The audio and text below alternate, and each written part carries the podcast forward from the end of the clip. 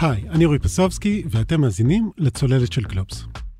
בתחילת השבוע, ממשלת אוקראינה שיתפה בחשבון הרשמי שלה סרטון שבו היא מודה לכל מי שחושב על אוקראינה או מתפלל בשבילה, יש לאוקראינה מספיק מחשבות ותפילות. מה שהיא צריכה זה כסף. Yeah, let me just stop you there. So, we really appreciate you sending your thoughts and prayers to the people in Ukraine. We are unfortunately now at maximum capacity. Actually, instead, we're now actively encouraging people to make donations. ובסרטון מבקשים פשוט לשלוח תרומות שיסייעו לאוקראינה לצלוח את המלחמה. Yeah, exactly.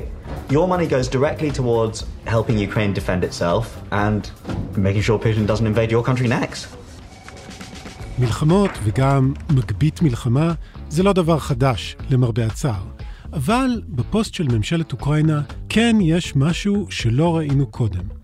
לינק שמוביל לכתובות של ארנקי קריפטו. מי שרוצה יכול לשלוח כסף לאוקראינה במטבעות קריפטו, כמו אתריום ותת'ר, ואוקראינה כבר קיבלה תרומות קריפטו בעשרות מיליוני דולרים, לפי חלק מהדיווחים, יותר מ-100 מיליון דולר. כפי שהכותרת בעיתון USA Today הגדירה את זה, אנחנו עדים למלחמת הקריפטו הראשונה. אבל זה לא רק תרומות. תחשבו על זה. בשבועות האחרונים אנחנו רואים אינפלציה, סנקציות כלכליות, מגבלות על משיכת דולרים ברוסיה, מלחמה כלכלית. זה בדיוק התרחיש שבו מטבעות הקריפטו היו אמורים להוכיח את עצמם. הם מבוזרים, הם לא כפופים לממשלות, אין להם גבולות, ועכשיו הגיע המבחן שלהם. מה קרה בפועל? על זה נדבר היום עם אתי אפללו, שמסקרת את תחום הקריפטו אצלנו בגלובס. אהלן אתי. אהלן אורי. אז אתי, לפני שנדבר על אוקראינה ורוסיה ומה קורה שם בתחום הקריפטו, ממש ב-30 שניות תזכורת על מה אנחנו מדברים כשאנחנו מדברים על קריפטו. אוקיי, אז קריפטו זו למעשה טכנולוגיה, וזו טכנולוגיה שנחשבת אמינה במיוחד, כזו שקשה לרמות אותה, קשה לזייף אותה, אה, ולכן על גבי הטכנולוגיה הזאת אה, הוטבעו מטבעות. המטבע הראשון היה הביטקוין, ומכאן זה הלך והתפתח, שהרעיון הוא שכל המטבעות האלה הם נכסים שאין עליהם שליטה של ממשלה. המערכת היא מבוזרת, אה, השוק הוא בעצם אה, קובע את המחיר, והמטבעות האלה הלכו וצמחו והתפתחו, והיום הם אה, נחשבים לאחד מנכסי ההשקעה הפופולריים בתיקים של משקיעים. אוקיי, okay, זו בדיוק השאלה הבאה שלי, כי הרבה אנשים רואים בקריפטו סוג של השקעה. קניתי ביטקוין, קניתי אתריום, ולפחות לפעמים מציגים את ההשקעה בביטקוין בתור השקעה באיזה נכס בטוח, שאמור להגן עליך בתקופה של חוסר יציבות, כמו נניח מלחמה באירופה, מין סוג של זהב דיגיטלי. אבל האם זה מה שקרה בפועל? אז בואו נחלק בעצם את, ה, את הפונקציה של המטבעות האלה לשני חלקים. החלק הראשון זה השימוש היומיומי בהם.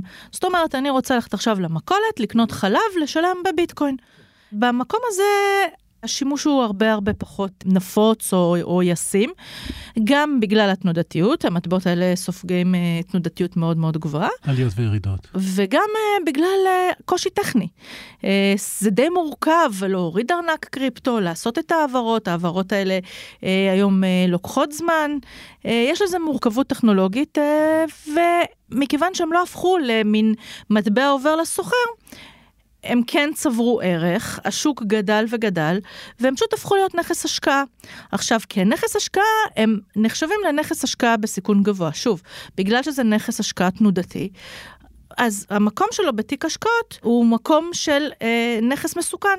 ולאט לאט לאורך השנה, שנה וחצי האחרונות, אנחנו רואים שמטבעות הקריפטו התחילו להתנהג כמו המניות.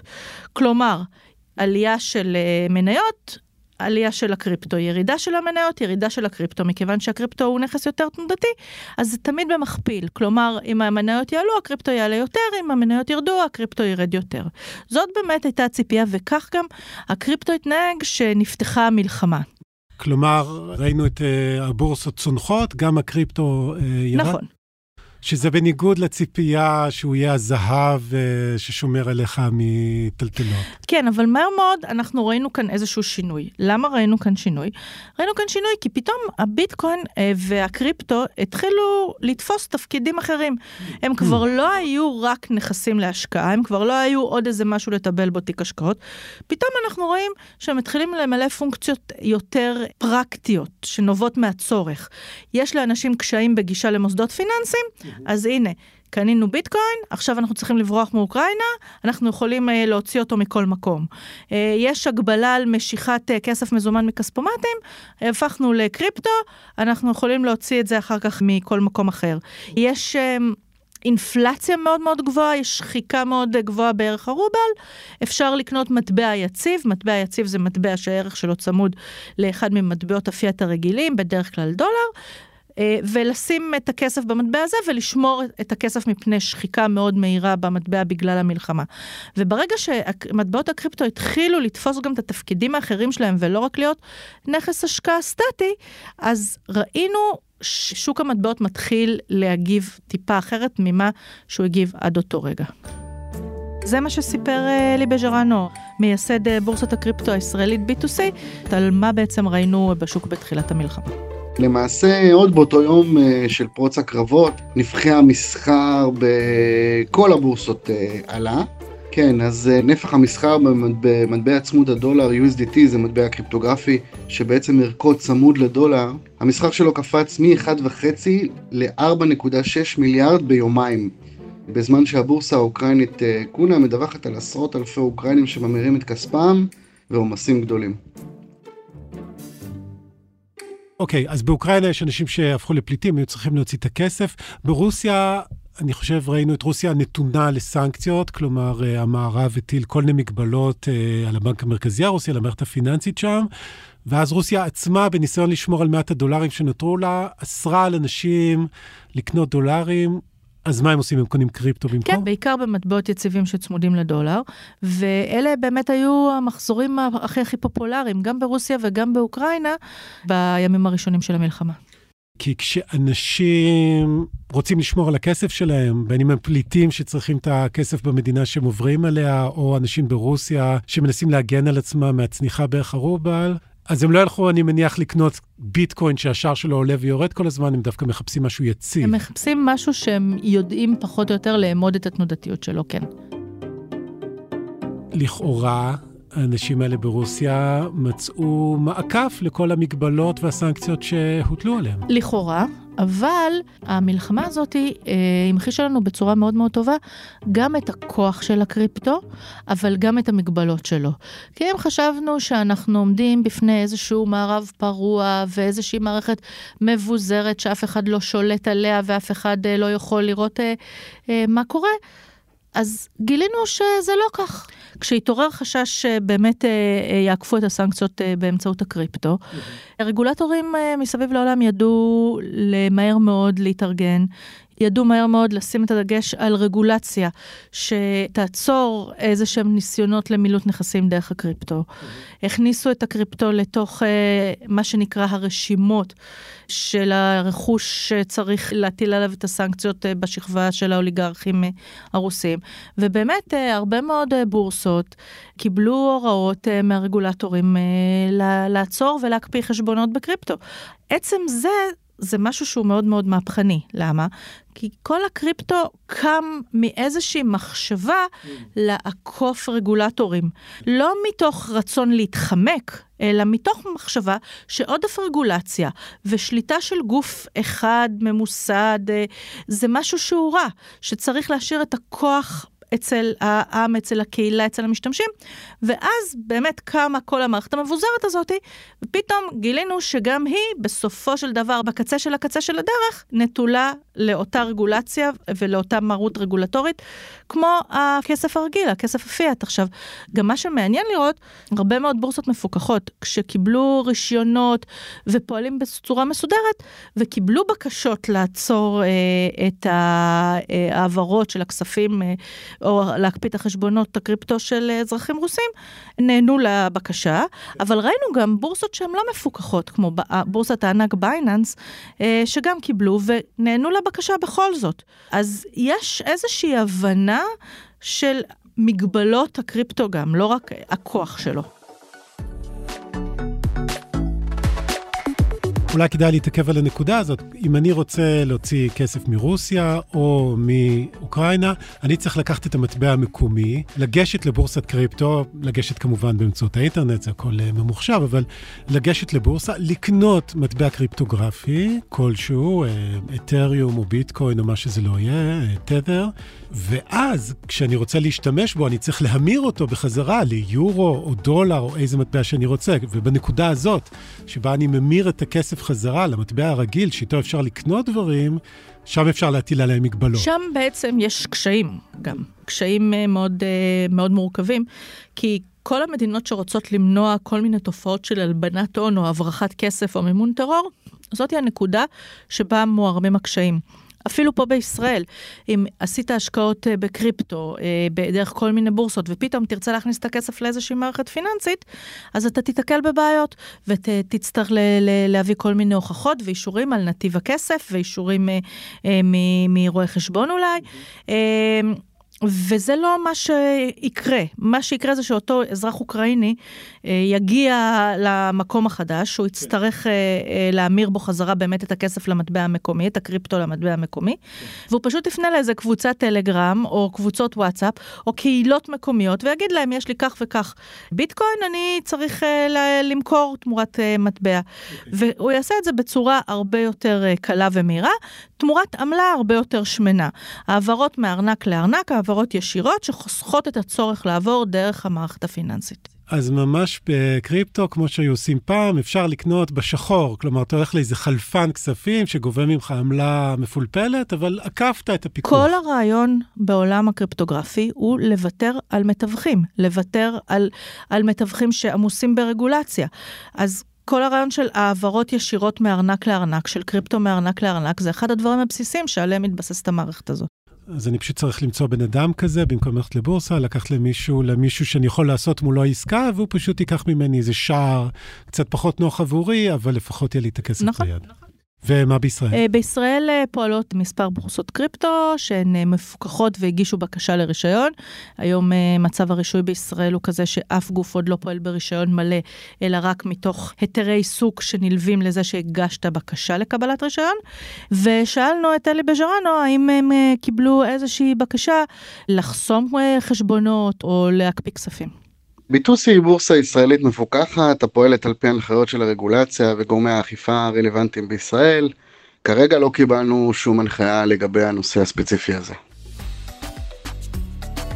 אוקיי, okay, אז אנשים בכל זאת מצאו דרך uh, להשתמש בביטקוין, כמו שאת אומרת, לפעמים, גם אם זה כרוך באיזה עמלה מפולפלת במיוחד, מצאו דרך uh, לעקוף כל מיני מגבלות וסנקציות. בוא נגיד שרגולטורים לא אוהבים שעוקפים את המגבלות והסנקציות שלהם. אז קודם כל, אם מישהו ירצה למכור אה, שבריר ביטקוין בשביל שיהיה לו כמה אלפי דולרים, הוא יצליח לעשות את זה. אבל אני קשה לי לראות, אה, נגיד איזה אוליגרך אה, זורק עכשיו לקבוצת טלגרם, אני רוצה למכור 10 ביטקוין ומצליח אה, למצוא לזה קונים. אז ככה שהנתיב הזה הוא נתיב אה, שהוא... אה, אה, אוקיי, זה קמעונו. כן. הרגולטורים, כל המלחמה הזאתי הובילה אותם לתובנות מאוד מאוד עמוקות לגבי כל העולם של הקריפטו, וראינו שינויים מרחיקי לכת ברגולציה, גם ברמה הפרקטית וגם ברמה ההצהרתית, mm-hmm. מהשבועות האחרונים. אה, אוקראינה אימצה את uh, כל נושא הקריפטו והיא תסדיר אותו בחוק, היא הפכה אותו לחוקי. אחרי שהיא ביקשה תרומות במטבעות קריפטו, אז היה ברור שזה הצעד שיגיע. והכי חשוב, ההתפתחות הכי חשובה זה נשיא הברית, ביידן, הוציא צו נשיאותי, שבו אה, לראשונה הוא בא ואומר, הקריפטו כאן בשביל להישאר. הברית תהיה מובילה בתחום, זה כבר לא יהיה משהו שכזה נעשה מתחת לרדאר, וכולם פותחים עליו עיניים של, אה, אוקיי, מי זה כל המלביני הון שמתעסקים במטבעות האלה, לא, הם רוצים לאמץ את זה כתעשייה מתפתחת אצלהם. ובהתאם גם הרגולציה תשתנה, כי אם עד עכשיו הרגולציה הייתה יותר בשער, מה זאת אומרת בשער? בדיוק מה שאמרת, יש לי קריפטו, אני עכשיו רוצה להמיר אותו לשקלים ולהכניס אותו לתוך המערכת הפיננסית, כאן התמקדה הרגולציה, בשער הזה. כאילו אמרו לכל אנשי הקריפטו, סבבה מה שאתם עושים עם המטבעות האלה שלכם המוזרים, אבל ברגע שאתם מכניסים את זה לתוך המערכת הפיננסית שלנו, כאן אנחנו נטיל עליכם מגבלות, נפעל בכל מיני אה, אה, כלים אה, לוודא זהויות, למנוע הלבנות הון, למנוע מימון טרור. ברגע שראו שהדבר הזה כאן להישאר, שהוא תופס תאוצה, שיותר ויותר אנשים, אנשים פשוטים, משתמשים בזה, וברגע שהתקבלה ההחלטה שזה כאן להישאר, הרגולציה תהיה הרבה יותר עמוקה. הדבר הזה יוסדר גם ברמת הגנת הצרכן. יש כל מיני מטבעות שמציעים דברים שהם לא תמיד ברורים לצרכנים, שלא ברור אם הם מטבע, אם הם נייר ערך, אם הם אג"ח, לא תמיד ברור אפילו למי שמשקיע בעצם במה הוא השקיע. אז תהיה רגולציה שעוסקת בהגנת הצרכן, תהיה רגולציה שתחול על הגופים שייתנו שירותי מטבע בקריפטו. יהיה עיסוק גם בכל נושא אבטחת המידע. מתקפות הסייבר זה תחום שיש בו פריצות והונאות בהיקפים מאוד משמעותיים ובכמות מאוד גבוהה. ולאט לאט, כמה שתחום הקריפטו ייכנס יותר למיינסטרים ויהפוך יותר ממשהו שרק אה, כמה מומחי טכנולוגיה אה, הכירו למשהו שכל אחד מאיתנו יפגוש בו בימי חייו, ההסדרה של הדבר הזה תהפוך להיות יותר מקיפה. אוקיי, אז מדינות אה, הבינו שהן צריכות לעשות סדר במה ש... כמו שקראת לזה קודם, המערב הפרוע הזה, צריך קצת לסדר אותו. אבל חוץ מזה, אני חושב שגם יש פה איזה כלי שהמדינות יכולות להשתמש בו. ראינו את אוקראינה מגייסת באמצעותו אה, כספים. אנחנו יכולים אה, לשער שבשלב מסוים הבנקים המרכזיים יטביעו בעצמם מטבעות דיגיטליים ואפילו תקום רשת כמו סוויפט, רק סוויפט קריפטוגרפי שייעל את העברות הכספים בין המדינות, והיישומים של זה עוד רבים ומגוונים. זהו, באמת הקטע הזה של איסוף התרומות, ראינו את uh, סגן ראש ממשלת אוקראינה, יש להם שר לענייני המעבר לדיגיטל, ה digital transition, מיכאילו אה, פדורוב. נכון. בן 31, מתכתב עם אילון מאסק בטוויטר, מבקש שישלח לו אה, טרמינלים ניידים כאלה של סטארלינק אה, לאינטרנט. הוא נותן עבודה, ובאמת הם הצליחו לגייס תרומות. הם הצליחו לגייס תרומות, וסביבם גם כל האקרים מסביב.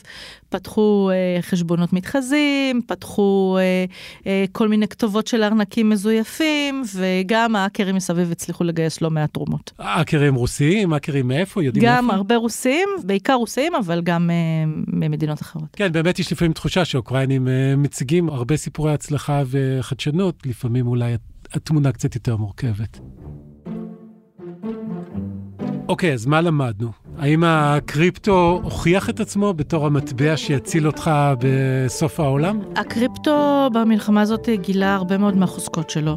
גילינו גם את המגבלות שלו. זה לא יהיה משהו שיהיה לגמרי לגמרי מחוץ לשליטה של אה, המדינות. ובואו נשאל את אה, אלי בז'רנו, מה הוא למד מכל התקופה האחרונה. למי שלא שם לב, הקריפטו היום הוא כבר אה, חלק ממערכת הפיננסית העולמית.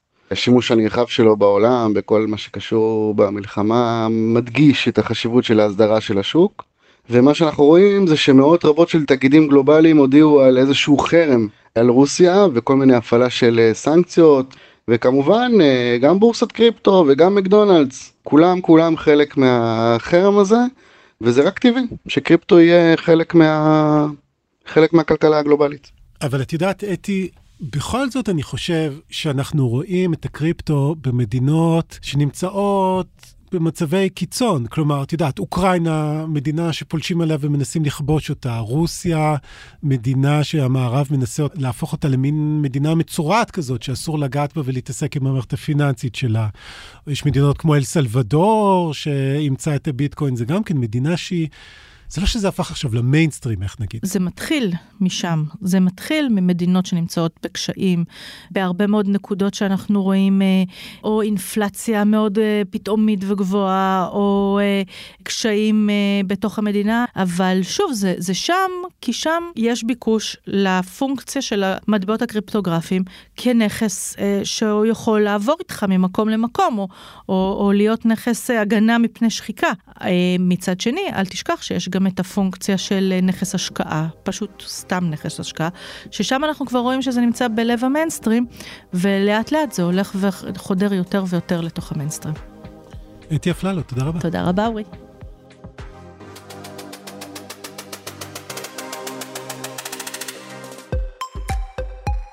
זהו, עד כאן עוד פרק של הצוללת. אנחנו ממשיכים כמובן לסקר את גלי ההדף הכלכליים של המלחמה באוקראינה, באתר גלובס, וגם כאן בצוללת.